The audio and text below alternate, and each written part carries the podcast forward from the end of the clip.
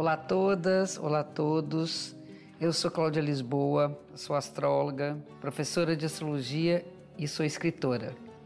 Sejam bem-vindas, sejam bem-vindos ao podcast Astrologia com Cláudia Lisboa, um espaço para a gente falar um pouco mais sobre como a astrologia influencia vários aspectos da nossa vida e para conhecer um pouquinho mais sobre o céu do momento.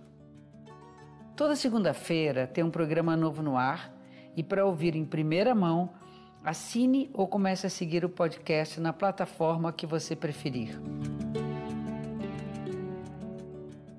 Começando sempre pela fase da lua, que foi na, no final da semana passada a fase da lua crescente. Então começou com a lua crescente com o sol no signo de Gêmeos e a lua no signo de Virgem. É interessante porque esses dois signos, na época da lua crescente, que é um período de eh, alimentarmos, nutrirmos aquilo que nós queremos ver desenvolver, trata de uma coisa importante que é a regência dos dois signos serem relacionados ao mesmo planeta, que é Mercúrio. Mas tem duas maneiras de pensar o Mercúrio aqui, que é o símbolo da comunicação, do entendimento das coisas. Do ponto de vista de Gêmeos, o entendimento das coisas é mental, é intelectual, é o porquê das coisas. E sob o ponto de vista de Virgem, que é onde está a Lua, o entendimento é do para quê das coisas. Como é que elas funcionam, para que elas funcionam. Então a gente vai ficar tentando, eu acho importante como tarefa da semana, entender teoria e prática. Muita coisa que a gente sabe, ah, eu sei, eu sei, ouvi falar, conheço, já li, mas e aí, funciona? Como é que isso funciona? Isso funciona para quê? E por outro lado, a gente sabe fazer tanta coisa, a gente vai lá e resolve as coisas na prática, mas será que eu entendo por que, que eu estou fazendo aquilo? Será que isso é automático? É um hábito que não passa pela minha mente, entendendo, fazendo, fazendo me entender sobre aquilo? Essa é a questão relacionada a essa lua crescente entre Sol em Gêmeos e Lua em Virgem. Bom, sempre bem-vindos o ano novo de todos aqueles que fazem aniversário no signo de Gêmeos. Feliz ano novo para todos vocês. A semana segue com questões relacionadas à afetividade, principalmente lá pelo meio da semana. Ali nós temos dois impulsos importantes, que é o impulso dos nossos desejos afetivos, das nossas paixões, daquilo que nós amamos tanto como pessoa, relacionadas a pessoas, como relacionadas às atividades que nós temos o prazer de realizar. Isso está estimulado, mas tem um certo fogo de palha, né? Aquilo vem, vem, vem, daqui a pouco dá uma certa gastura. Então, entender por onde andam nossas paixões e como nós lidamos com elas, para que a gente também não seja engolido pelo monstro da paixão. Isso vai acontecer lá pelo meio da semana. Os impulsos devem ser pensados e medidos no porquê e do para quê, para que então a gente possa alimentar nossas paixões com a força do nosso real desejo.